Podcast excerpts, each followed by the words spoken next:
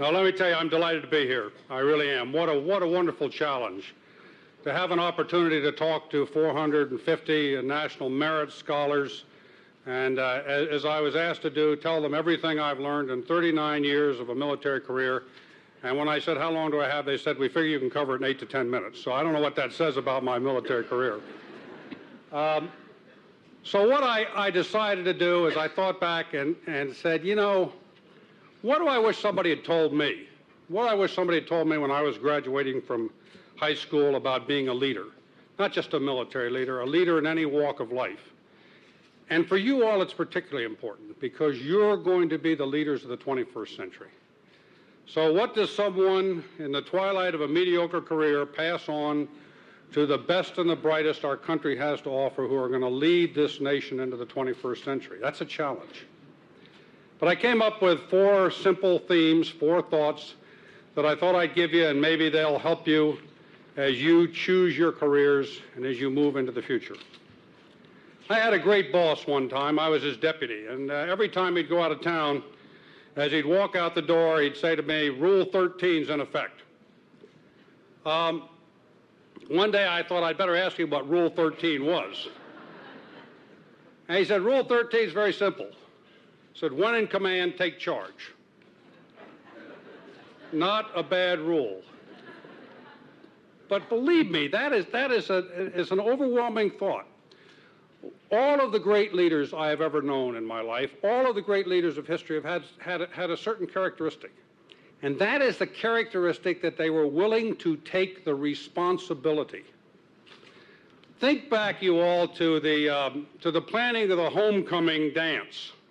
Think back to the planning of the yearbook. Think back to the planning of many other activities in your school.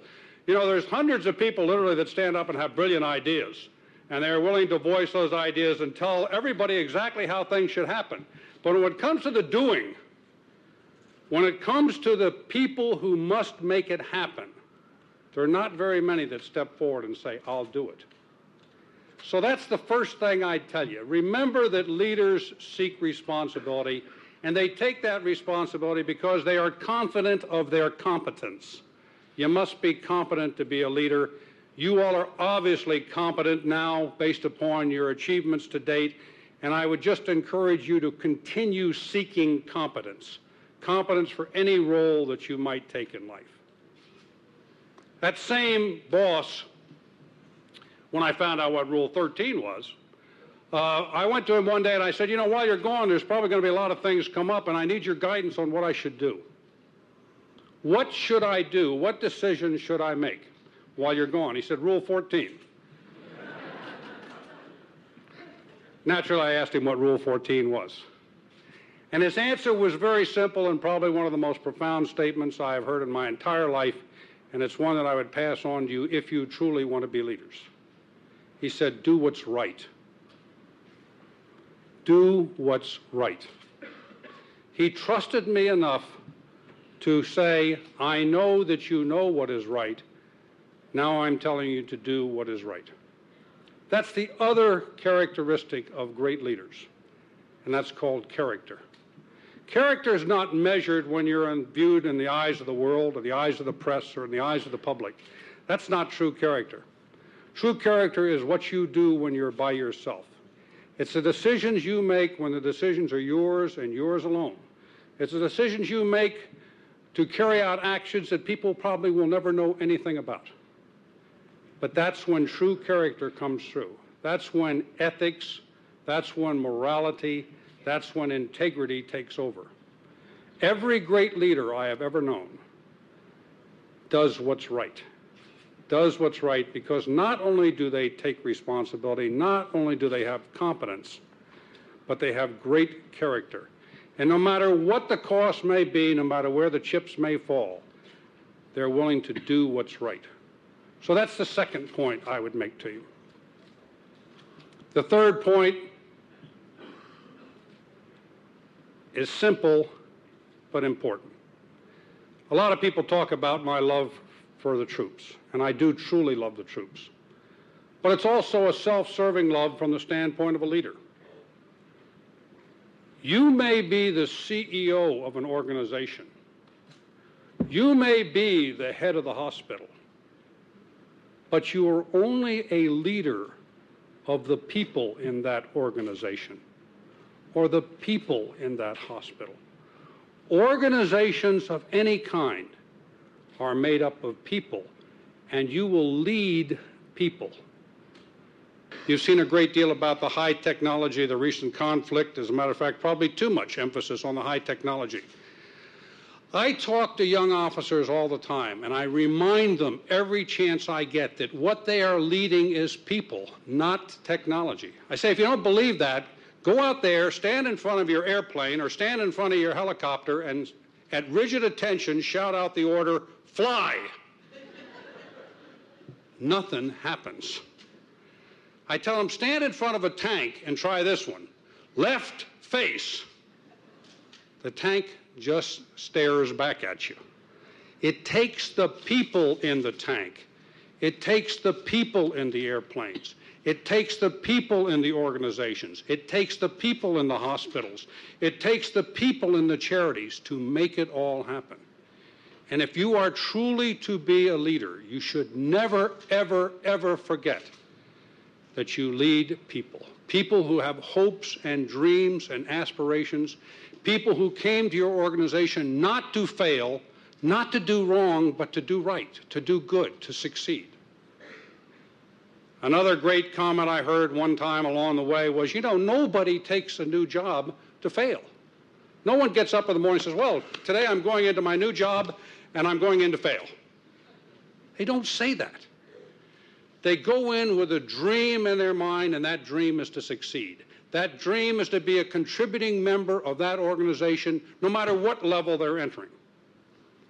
And if they fail, believe me, I'm convinced that the leader shares in that failure. Because one of the primary responsibilities of a leader in any organization must be the responsibility to develop your subordinates. So I guess the third rule I'm giving you is that organizations are people. And never forget that if you're going to be a leader. Finally, the last point, since I'm rapidly approaching my 8 to 10 minute mark, there was a, a fascinating game years ago that I used to play, and I believe it was called Careers. And the objective of the game was very simple. What you did is you had a secret card and you filled it out ahead of time. And on that card, you had a total of 100 points, I think it was, and you distributed those points across three categories.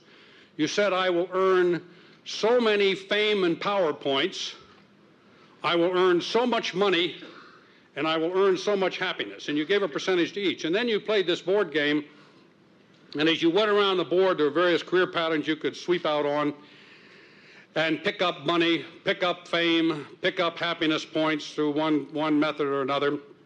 And when you received, achieved your, your your secret gold, you then said eureka to your opponents, aha, I've got you, I won. And that was sort of the name of the game. They had it all wrong. They had it all wrong. And I, I was thinking about this the other day. I wonder what Albert Schweitzer would have put down as his secret formula. How much money would he have had down on his little card? How much power would he have had on his little cart? How much fame would he have had on his little cart? For that matter, how much happiness? Because anybody who's in the business of leadership, you know, somebody once said, well, gee, when it quits being fun, I'm going to get out. Let me tell you, I can think of a lot of times when it hadn't been any fun at all. Not when you're dealing with human beings. It's a series of emotional peaks and valleys all the time. And all you can hope for is that your emotional peaks are happen more often than the emotional valleys.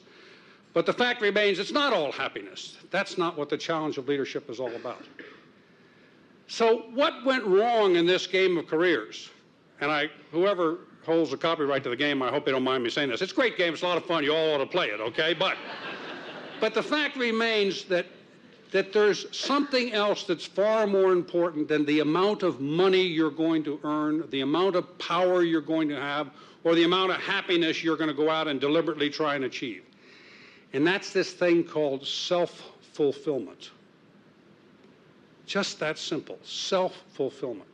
You are national merit scholars. You are going to have opportunities galore, and you're going to get advice galore from all sides. Go out and be a brain surgeon. You know, go into the mortuary business. People are dying all the time. You make a fortune. Uh, make sure that you become a doctor. By God, we're charging a lot of money for doctors these days. Be a politician. Think of the power you can get. You're going to get all sorts of advice. Don't do that. Do what you will be happy doing. We see burnout all the time. We see it in the military. We see people who, who measure their career by the next promotion, the next medal, the next pay raise, and then all of a sudden the time comes when they don't get any more medals, they don't get any more pay raises, they don't get any more uh, promotions, and they leave bitter, bitter and unhappy. We see people who set out with a goal of making their millions, and they make their millions, and they turn around and their life's in shambles, and they're burned out, and they go out and they become farmers in Idaho. Not that there's anything wrong with that, believe me. But what I'm saying to you is don't pick your career, don't set your career goals based upon making money, a deliberate determination that you want fame and power, or for that matter, that you're just going to go out and seek uh, happiness because it can't be bought, it can't be earned. What I'm saying to you is dare to be you. And if your life lies in being an artist, be an artist. If your life lies in being a teacher, and God only knows in this day and age you don't make any money doing that, but be a teacher. If your life lies in being a veterinarian working in the ASPCA down here, then do it. Dare to be you, because that's the way you'll truly be a great leader. So just remember Rule 13. When in command, take charge, seek the responsibility, and have the competence to execute it. Rule 14 do what's right. Remember that organizations are people and dare to be you and you will truly be a magnificent leader of the 21st century. Thank you very much.